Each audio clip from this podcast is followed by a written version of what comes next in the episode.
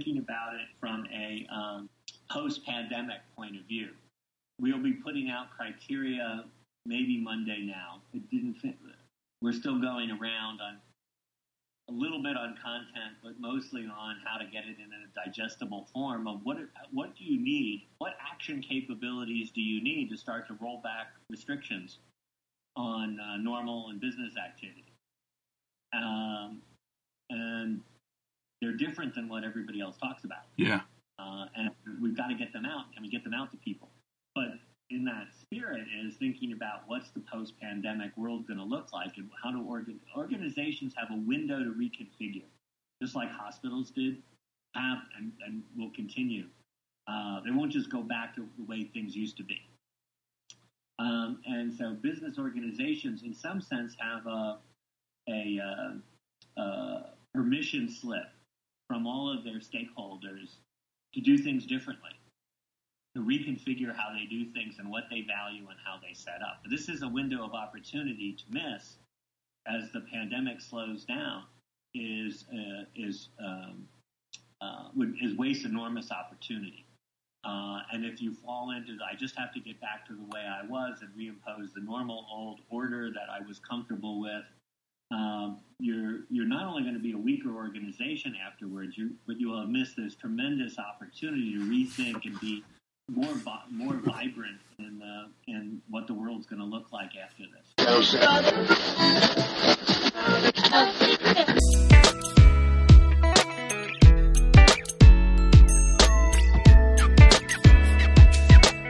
Hey, everybody, Todd Conklin, Pre Accident Investigation. How are you this fine day? I hope you're good.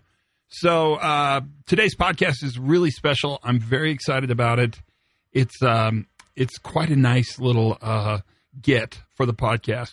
Professor David Woods from The Ohio State University, professor of resilience engineering. He's got bazillions of accolades, but the one I put on him is he's a good friend of mine, and he has done for the past 40 years more for our world than uh, pretty much anybody else I can think of, actually. He's given legs around the notion of resilience in a way that's been very meaningful. He's also given it the empirical backbone, the, the academic strategies to make the discussion much less um, fluffy and much more operational, much more practical. But mostly what he's done is really coined the notion of graceful extensibility. This idea that systems are constantly in a position where, due to variability, variance, VUCA, whatever we want to call it now, we're in the midst of one now, so you know exactly what I'm talking about. Those systems have the ability to adaptively expand, extend, graceful extensibility. And that's, in fact, exactly, precisely what this podcast is about. And it's a good one. It's a really good one, actually. I think you're going to like it immensely. Listen carefully because when David and I sat down to do this podcast, um, I asked him to be a part of it, which he graciously accepted, which is nice. I told him where we were on this journey and who we are. And he's been on, I think this is his fourth time on. He's been on a, a bunch. But today, I think, is the most meaningful conversation that we could have. You don't really need to, you kind of just get David started and he goes. So it's not really a conversation conversation but he's going to talk about all the things he's he's thinking about right now in the midst of a major, major, major uncertainty event, uh, a pandemic. And this podcast gives more really more more suggestions of a path forward, more leadership strategy ideas than probably anything else I've been exposed to. And and there's tons of supplemental information. In fact, in the podcast notes, I'll put some web addresses uh, so that if you want to pursue this a little farther and figure out and follow and talk about and look at the, the lists and the writings that David's created, they're available for you and we'll make them open and ready for you. But I think I should probably shut up and get into the podcast because it's uh, it's a little longer than normal. But you tell me what you would have cut. Go ahead and give me your editorial comments post listening to this. But listen to it. I do think this is one you're you probably want to pass around, and that's fine. Do so, pass it around. Certainly, um, when he talks about the opportunity, well, you heard the introduction. We have an opportunity for change. our stakeholders are willing to accept no longer doing business as usual. And that's a big part of this discussion. So let's sit back and, and relax and listen carefully. This is uh, Professor David Woods, and uh, and well, I guess i would be the other person, and me, so I'm the other person. Uh, and we're having a discussion around resilience and um, pandemics. Here it is on the Pre-Accident podcast. So, you know, if we look at it from a um, wide ranging set of organizations. We have a disruptive event. And in some ways, what we're seeing here is things that happen in many kinds of disasters uh, that have large scope or scale to them. And so, as we increase the uh, uh, as we increase the um, uh, size of hurricanes and the energy in hurricanes, uh, that um, impacts a larger area. And so, what do we find? We find that the backup plans that we have, the kinds of contingencies, the normal kinds of checks that we put in in order to keep going relative to distur- disturbances that we regularly experience, turn out to break down pretty quickly. Um, uh, we can run through this in terms of uh, digital infrastructure examples. Uh, we can run through it in, in other kinds of examples. But what happens is we see that things that we thought would be there as backups are also degraded or eliminated by the disrupting event. Or we see that those resources quickly become oversubscribed. So, this is clearly one of the examples of what's going on with COVID 19 as a series of rolling outbreaks across the world. Um, things that we count on turn out not to be there. Now, many of these have degraded over time if we focus on uh, what's going on from a biomedical point of view.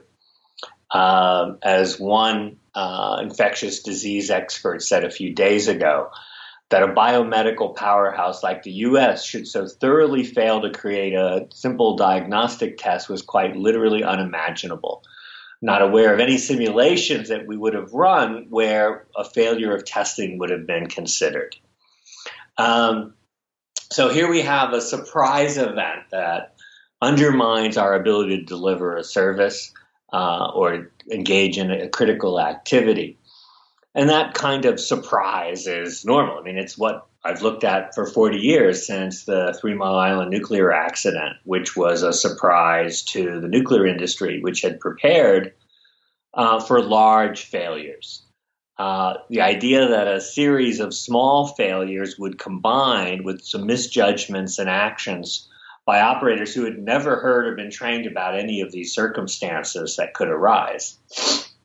And this would evolve into the equivalent of a major loss of coolant accident uh, was a complete shock and surprise to the way things could break down.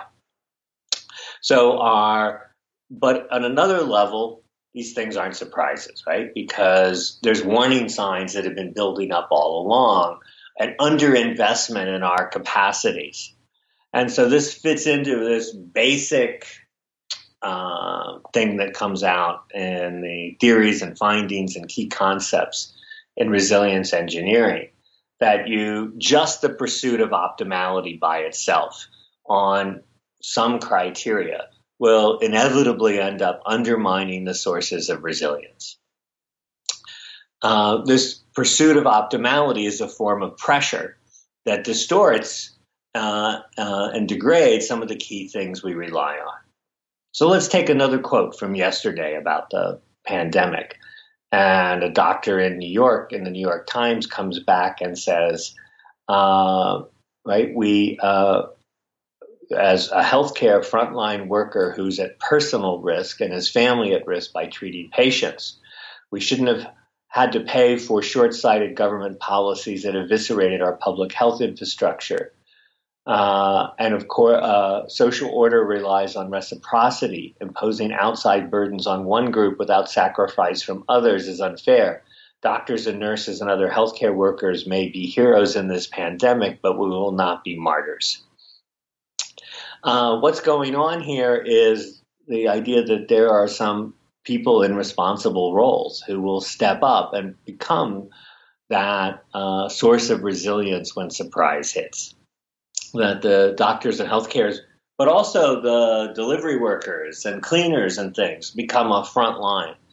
Uh, they will, most of them, will step up to do something. And that source of resilience is ad hoc. It is um, not accounted for. It's often not supported directly, as in the example of degrading uh, the CDC and its capabilities to roll out testing and other kinds of things. So instead of, it's not that we have to not be in search of optimal under uh, the typical conditions, but rather these two properties go on in parallel. And that's one of the surprises that's hard for people to deal with. They think of it as we have a, a, a business process uh, that is set up to work as optimally as we can make it and continually improve it to do better. Oh, and yeah, yeah, we have some contingency plans, right? Because those things don't happen very often. Right. And then it turns out that surprise isn't about frequency. Right? Surprise is about models right? How we usually do things, how our plans work, our planful response, and how that's embodied in automation and processes and procedures and normal workflows. Um, and it turns out that surprise is going on all the time. Um, and uh, it's better to think of these as uh, we want to think of our system as pristine and well organized. Uh, and then, uh, and then occasionally we get a disrupting event and of course, it's very easy because we focused on how great our system is normally and how much we've improved o- over recent past. Uh, that if uh, uh, a degradation comes through, a poor performance happens, an untoward event occurs, we tend to think of it as people didn't work to plan, they didn't work to roll, they didn't work to rule. Uh, and if they could just do that, things would have been fine. And so we ratchet up the pressure. And what that does is it further undermines the kinds of adaptations and activities that go on in order to compensate for the usual problems, gaps that have to be bridged in activity. That small surprises are happening all the time. In fact, plans can't be perfect. Right? They, there are always going to be gaps in them.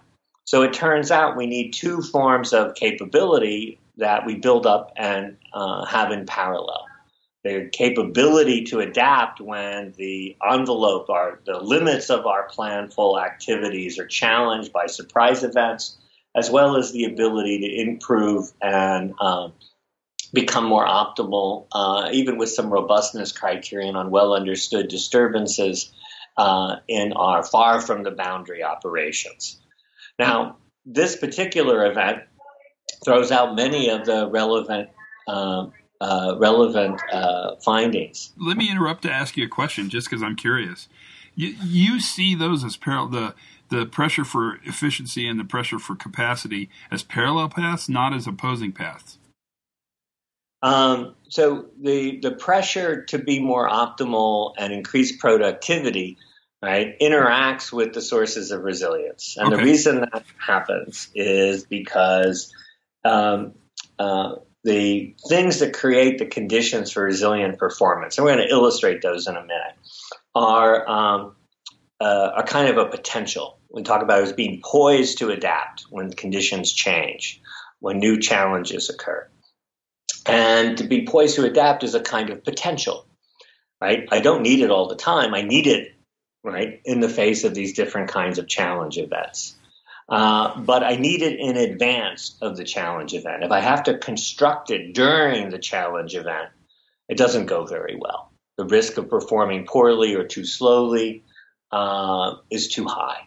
In other words, the systems are brittle, right? That's the fundamental thing this all leads up to, is what makes systems um, uh, uh fail on to perform to what we'd like right, is really the risk is the brittleness risk.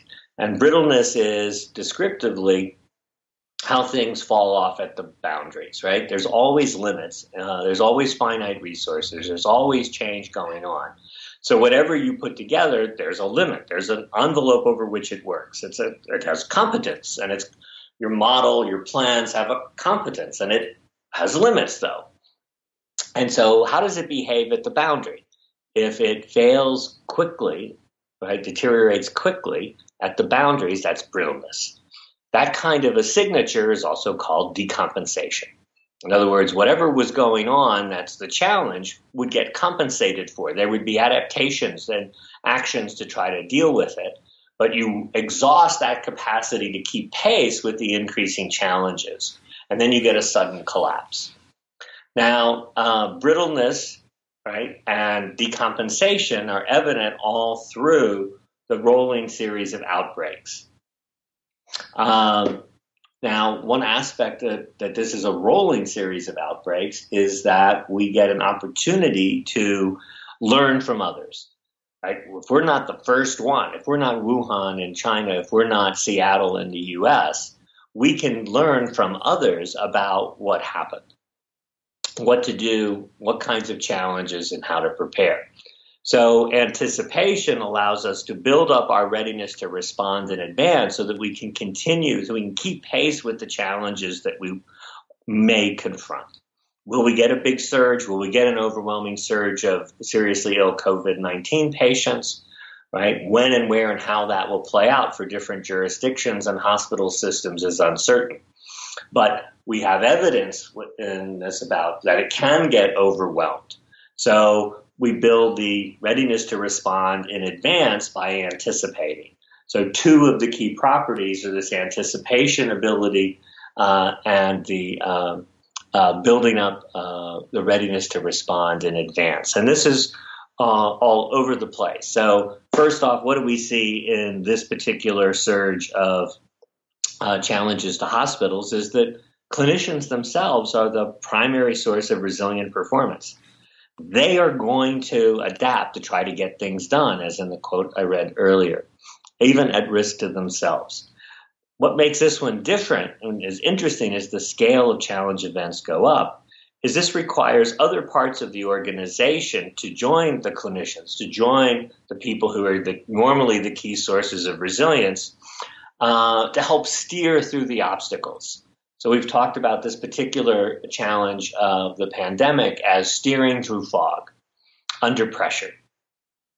Right? And even worse, it's steering multiple cars through the fog uh, with right limits on the ability to synchronize the different vehicles to not run into each other, much less run into the obstacles to get through to success on the other side of taking care of the seriously ill patients reducing transmission so we can stop the flow of seriously ill patients.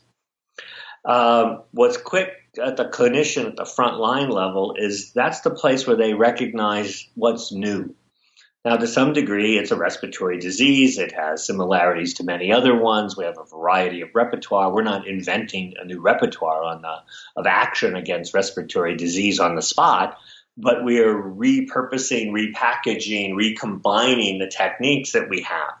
And so when you talk to the frontline physicians in the intensive care, they're uh, they're open to adjust what they do. They're looking and hungry for information about how this may develop. Uh, they are, um, as one person said to me who was ready to go into the ICU as their region started to confront patients, it will be very interesting to see how well we adapt and how we can basically digest information, analyze it, and get it to the bedside. So they're recognizing that something new is going on and they have to be prepared, poised to adapt.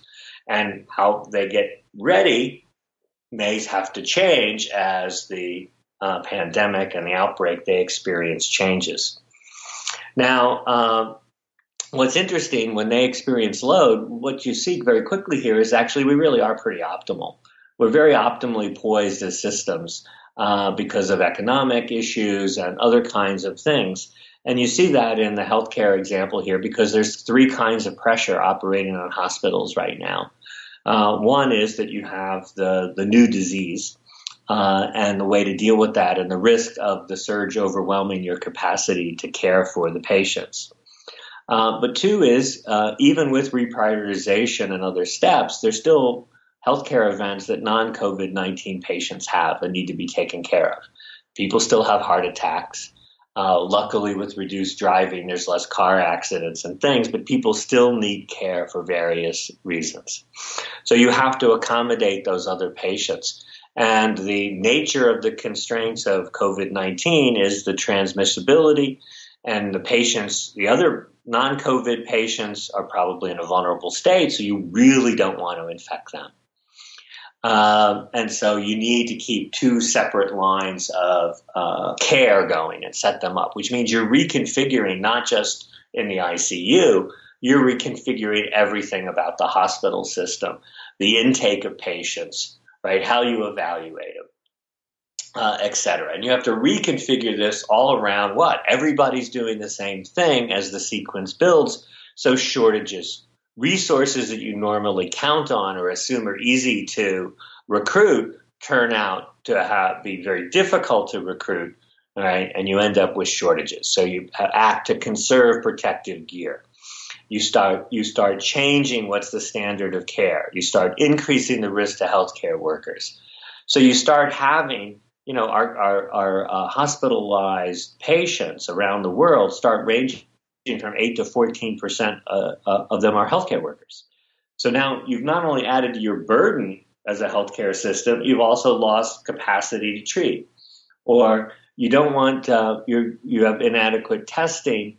Uh, who's been exposed as a healthcare worker and can they continue to work and in what role? And you start seeing changes in the rules for what constitutes exposure that requires moving that worker out of frontline healthcare delivery. But if you move, if you're too uh, sensitive to possible exposures, you quickly start running out of healthcare workers. And some of the systems that haven't even been slammed with a high patient load, right, have had to shift their criteria in order to keep enough staff. Where do you recruit staff? How do you get them ready to, how do you support them? Well, you reconfigure how you deploy expertise. Who are the key experts in handling the disease and monitoring the patients? One of the reasons this one is particularly difficult is because it involves a lot of slow processes, long time delay processes, right? It's 14 days that people may be uh, infectious to others, yet not have enough symptoms to know it, that they're sick. So 14 days, you know, the peak is actually sooner, but 14 days to cover the distribution.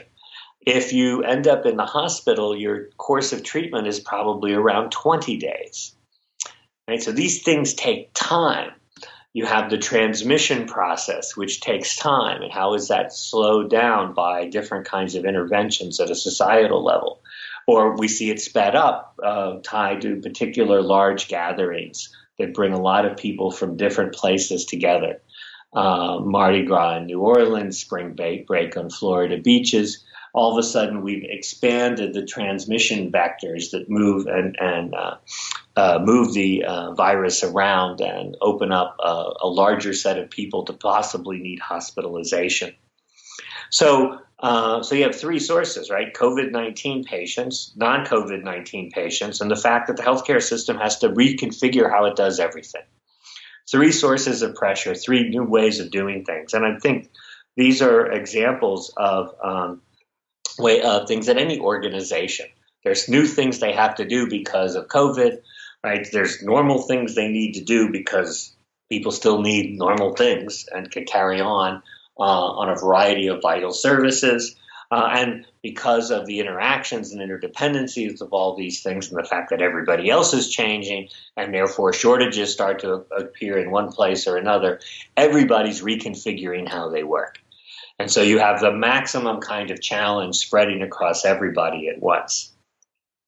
Um, another point is how um, uh, we tend to think of these things as being, you know, about the vertical organization and what does the top of the organization do and what signals do they send down.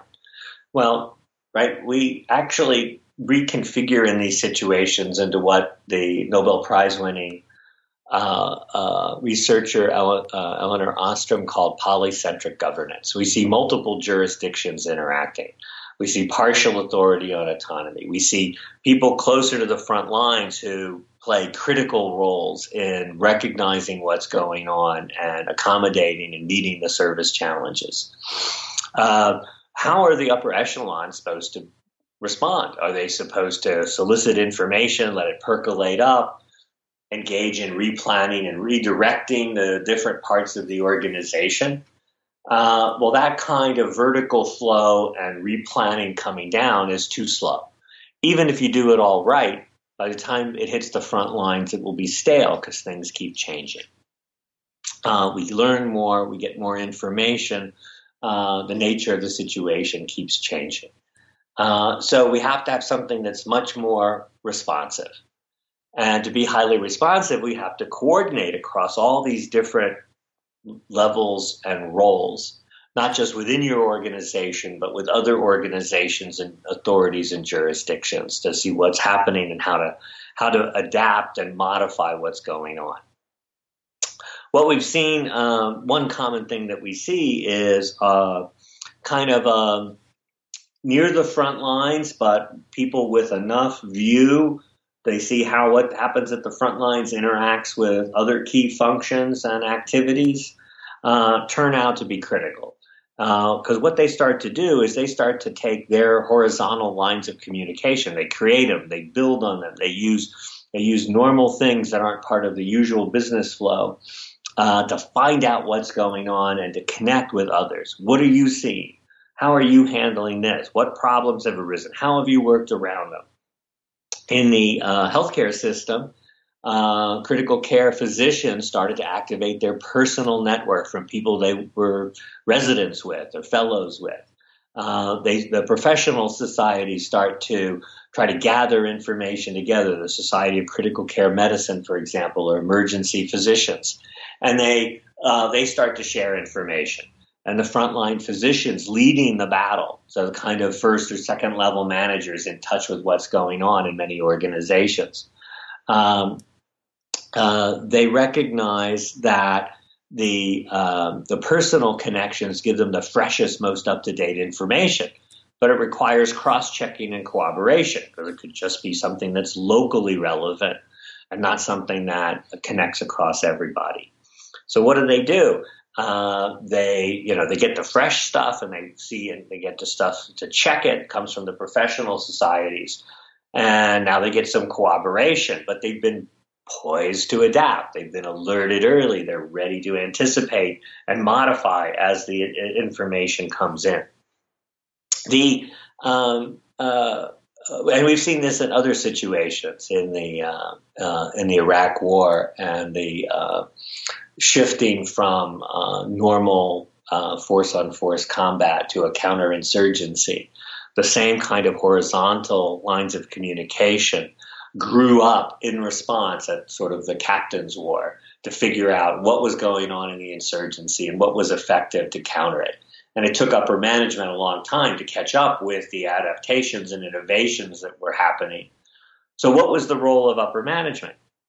Uh, to recognize where there were shortages of resources that were hobbling things, to change the value system to value responsiveness, right, and to be willing to sacrifice following usual procedures and practices uh, because they would be too slow. Uh, they had to uh, do the direction and changing the uh, way that um, people would make trade off decisions in advance of a crunch. If you waited till people were in a crunch and then asked for permission and check on things, it would be too slow and stale. Um, they needed to be kept up to speed, but the problem of getting information overloaded many of the critical roles that were managing uh, uh, the situation and trying to learn and adapt to keep pace with the change in the world.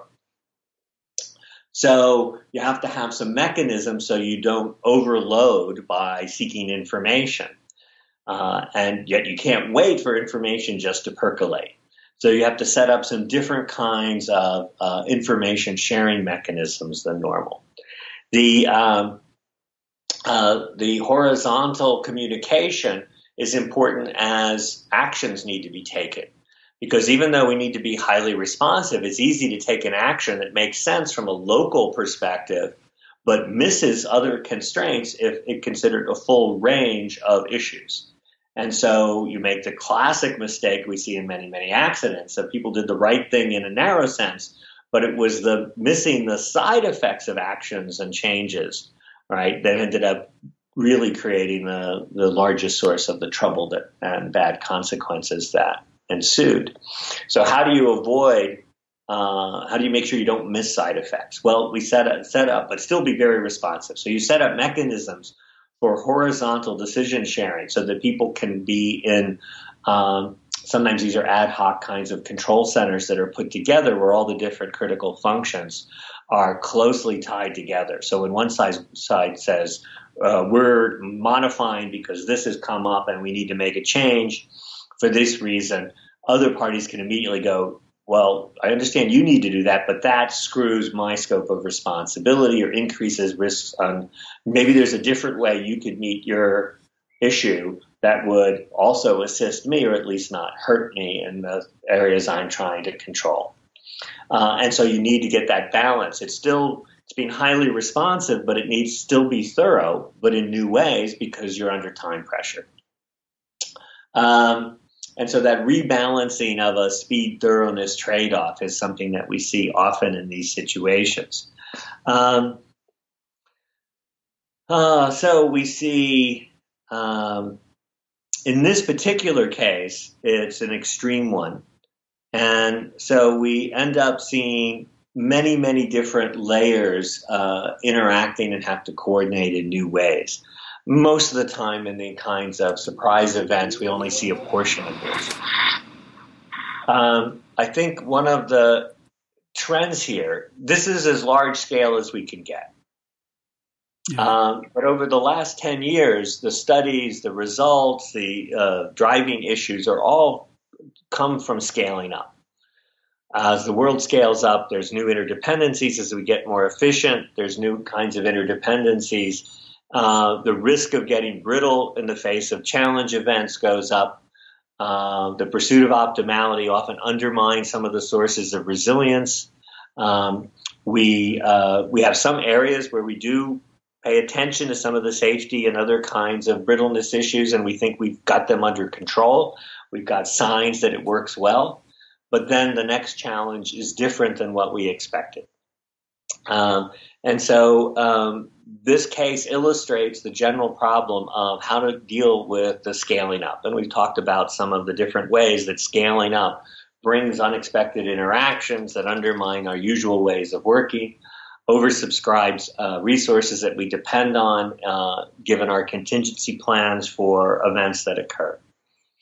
So these are some of the kinds of things that go on when we have a um, a, a situation like this that simultaneously challenges many, many of the, the different ways that we normally carry out our functions in society, how we rely on the healthcare system, how the healthcare system actually operates very close to the edge in terms of efficiency to, uh, on a financial, balancing the different constraints financially, uh, and healthcare delivery and revenue, uh, insurance wise and that finely ba- that fine balance can get upset. In this case, it's upset by a rather large shock event. But we're really counting on.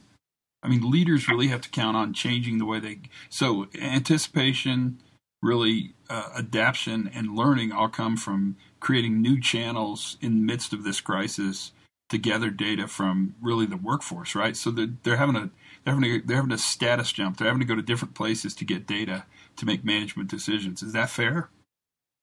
Absolutely. Uh, I mean, you hit on you know one of the things from the beginning as we started Resilience Engineer almost 20 years ago is um, we talk about these key uh, capabilities of uh, these key verbs. Right, emphasize these are verbs. Your capabilities to do something, uh, an anticipation, uh, and a red, building a readiness to respond in advance of the crunch uh, that, that can arise. Um, uh, supporting anticipation is, is important. Otherwise, you risk uh, this decompensation.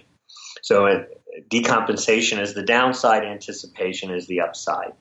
Um, uh, we need to uh, to do this. Uh, we need to coordinate and synchronize activities in new ways. Right? We have to be able to reconfigure and support each other. And so we see a, um, uh, a second kind of problem arise where we work at cross purposes. And what's locally rational and adapt- adaptive for one perspective or one unit at one scale, all right, doesn't work very well. It's globally maladaptive, right, and undermines the larger, uh, the pursuit of the larger goals when considered more broadly. Um, uh, so if we can synchronize and coordinate, we can amplify our ability to respond. Right? If we work at cross purposes, we fragment and undermine our ability to keep pace with events. The third one is that uh, we get stuck in stale approaches. So these were things that were once working. They were logical and valuable at one point in time, but they no longer apply to this situation and our ability to engage in proactive learning, to learn ahead of when we, you know, not learn because we got slammed and we had to uh, modify things under direct pressure, but rather to learn in advance. And all of um, if we can do proactive learning rather than get stuck in stale approaches.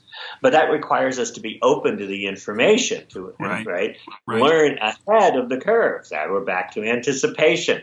Otherwise, we'll decompensate. Right? We will performance will fall off rapidly when we meet the edge of the performance envelope that is uh, available to everyone. But the traditional Notice, metrics, the traditional performance operational metrics, the the traditional data streams really are are a victim of that stale approach, right? So when faced with the opportunity to become resilient, the traditional metrics you use to determine your performance no longer function to actually help you determine your resilience.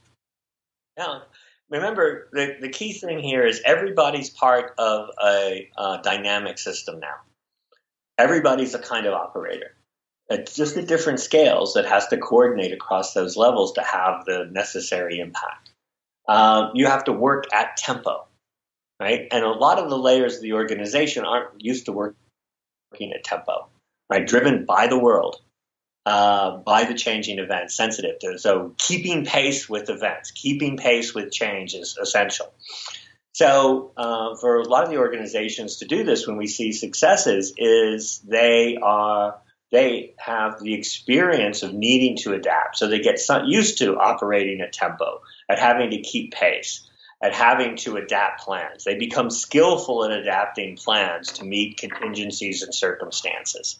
They don't see it as force everybody to always work the plan, that the plan is always right. right? That plan or a resource. Right? And the question is, what is most effective in the world?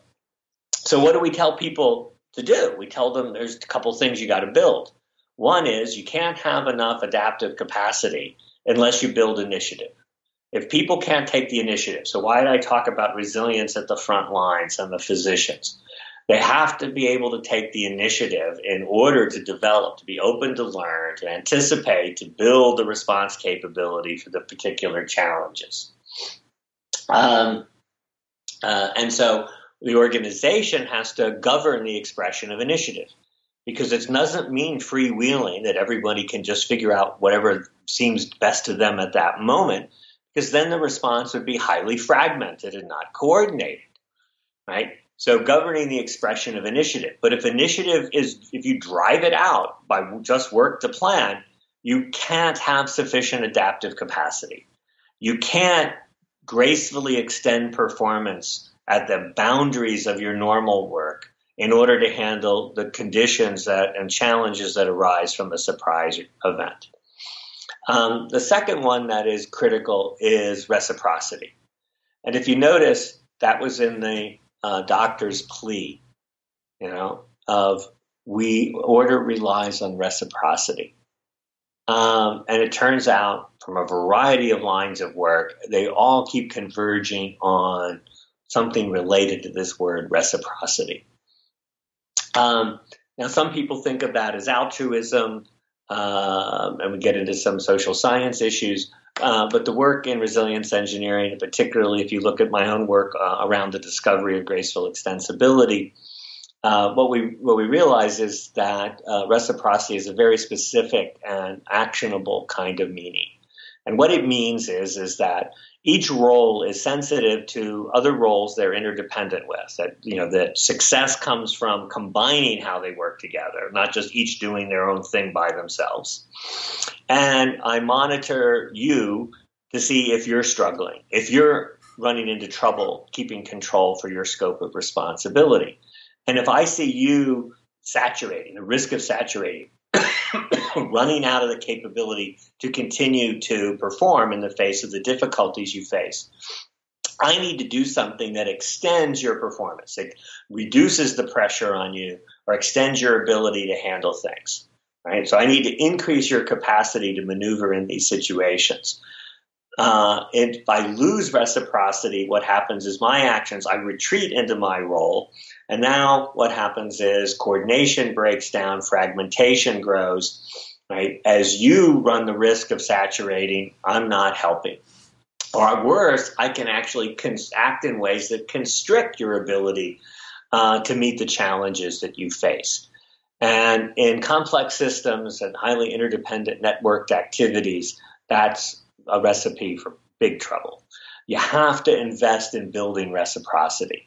So, setting up mechanisms that govern the expression of initiative and how, where, and how much you need it when, uh, but having a base of initiative to build on. Uh, an investment in building reciprocity, a value where I will help you if you're struggling, right? Those require organizational investments well in advance of experiencing challenge events whether those are extreme weather events, infectious diseases, political upheavals, uh, technology revolutions, whatever it is that's played out, and all of those have happened right within our uh, within our uh, professional lifetimes. Um, you know, we can t- talk about culture, but these things now become actionable, meaningful things that you you have to build up. Uh, and we have very strong evidence that you know goes down. People want hard stuff. We can do this in certain areas with nonlinear math. Uh, now, there'll be kind of odd examples when we can do the nonlinear math, but if you want one, I can show you that. Or we can do it with uh, automation. Uh, and people say, "Oh, okay, let's make this really tangible." Okay, I've got I've got control equations for this for examples of this for airplanes under certain upset conditions. Now that those equations won't work at every level, uh, but at that level, I can turn it into equations, and we've got those out. And those would lead to better ways to organize a system that has multiple uh, pieces of automation interacting with multiple human roles. And again, the, the, the, fundamental idea development and principles and the basis for those are allowing us to take on new kinds of action. So this isn't uh, this isn't the opinion or some vague social science results. Right? This is fundamentals about how adaptive systems and complex worlds work. And this applies throughout the biological realm. And we're in the biological realm, right? Uh, uh, human systems are part of it. Now, are human systems the driver for, you know, explain everything in biology, or are we a subset of the biological world? That's a different debate. the biological world has rules. Those rules are not what we think they are and there is no way to escape those rules, right? And we see this uh, in these conditions. Now, one of the questions people are probably thinking right now is, well, this all this is all great for a major challenge event like a pandemic or some other tremendous disrupting event that uh, might happen at slightly smaller scales, uh, but this doesn't apply usually. Uh, I can. This is only a special case. And that's one of the fundamental things we keep coming back and trying to get people that this this uh, that your organization is always handling some kind of surprise. They go on in parallel, yes, at mm-hmm. different tempos, perhaps at a particular stage. Um, uh, and the reason it's hard to see is called the law of fluency. And the law of fluency says a well adapted adapted activity hides the difficulties handled and the dilemmas resolved. So it doesn't mean there's no dilemmas. It doesn't mean there's no extra difficulties. Um, it means the well adapted activity by the people who provide the sources of resilience right, hide the value of those sources of resilience, hide the, the times when it was needed and drawn on. So our fundamental thing is to understand how work really happens, which is uncover the normal run of surprises, small they may be in many many facets of your work.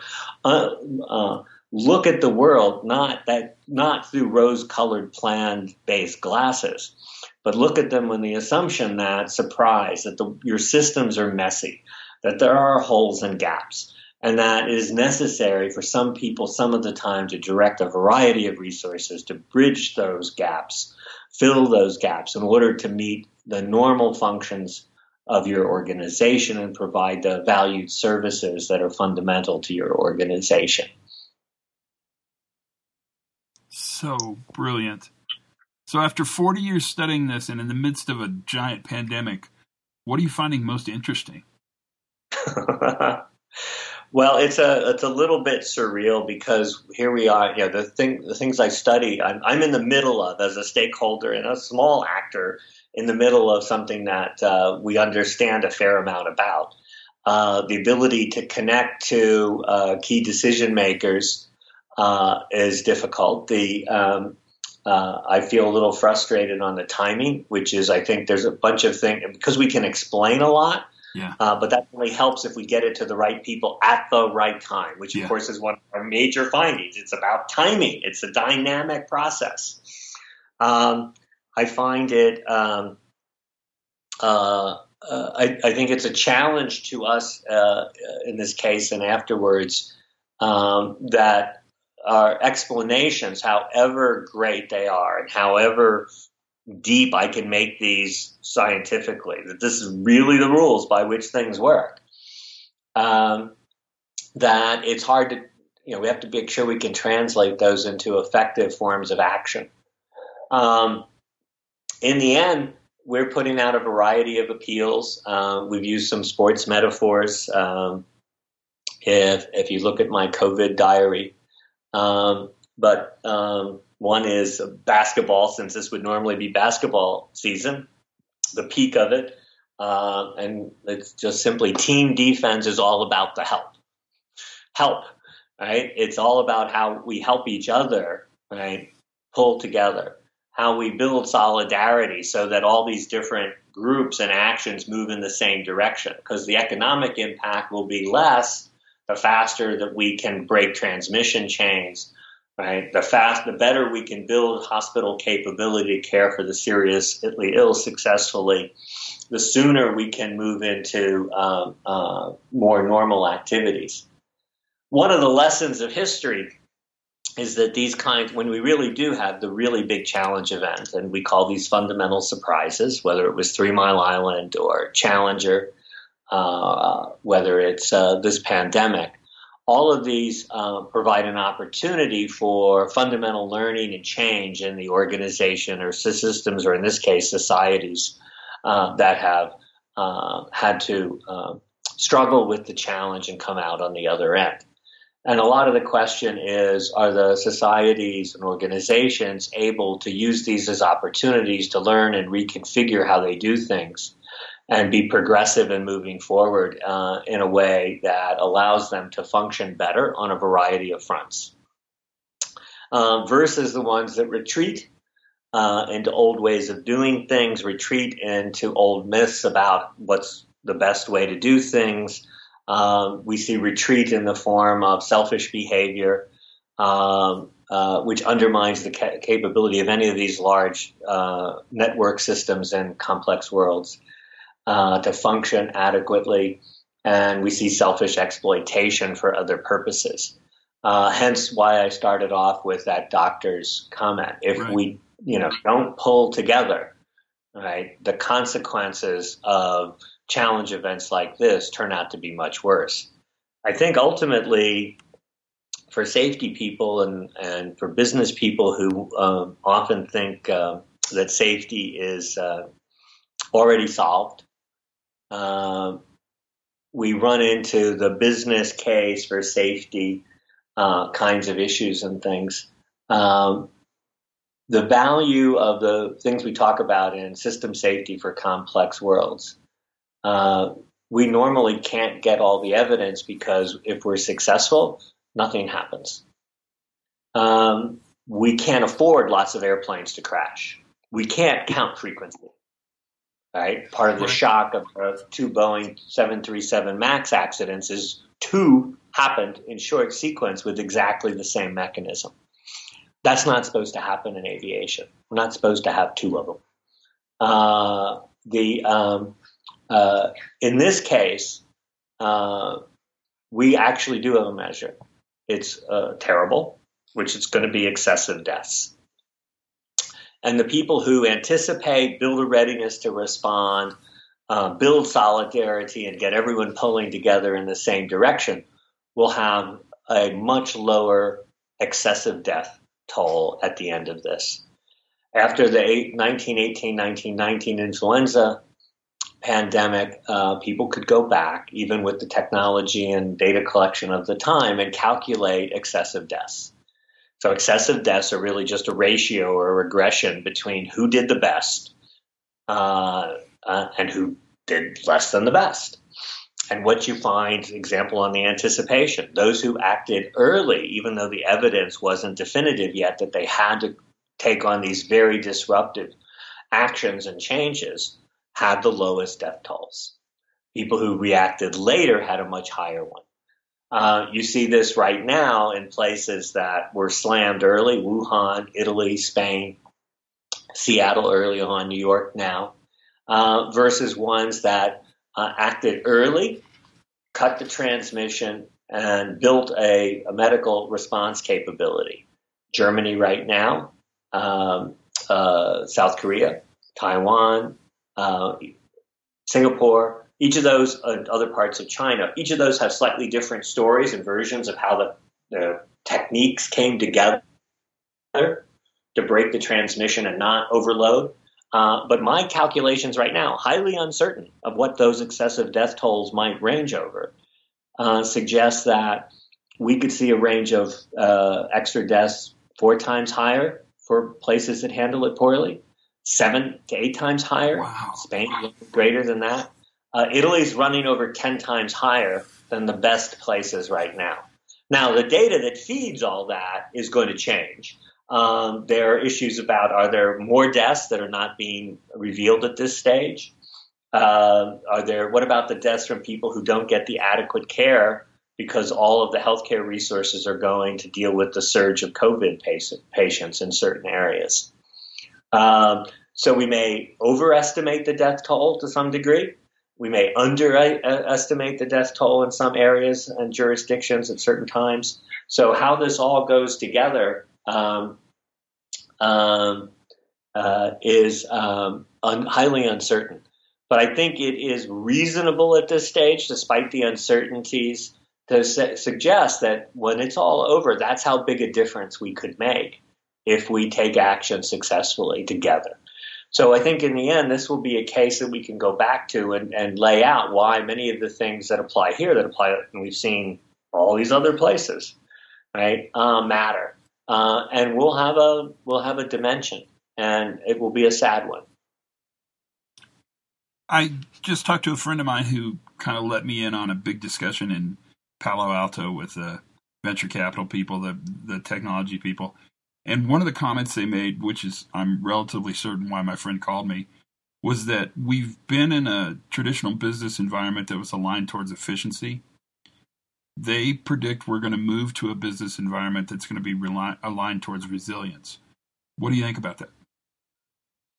Um, well, I think that um, I think from a society level, uh, cutting through many different industries and sectors, that the obsession with um, a, na- a, narrow definition of optimality has undermined, uh, made the systems all way too brittle. Yeah. And uh, we've been seeing signs of that. The growth and emergence of resilience engineering was about that. All of the things that we drew on 20 years ago to start this and move it forward um, were from uh, smaller fields and uh, industry se- uh, sectors where complexity had already reared its head and was unavoidable to deal with. But the pursuit of optimality inevitably increases complexity, and so you have to inevitably build the, the mechanisms to outmaneuver that complexity To do that, you have to understand the rules of the adaptive universe, the way it works. It's not the way you think it works. Uh, yes, optimality is part of the way organizations need to work, but they have to balance that with this uh, new property that we've un- now come to understand is fundamental at all levels called graceful extensibility. Uh, that you have to value, uh, you have to build up a capability to, in parallel, value optimality and create the potential to demonstrate graceful extensibility when events challenge your boundaries of normal function. Uh, that's called net adaptive value. This has a long history in biology. Net adaptive value, biological systems have to do both. Let me give you a simple example the brain. Right? The brain has to do both, right?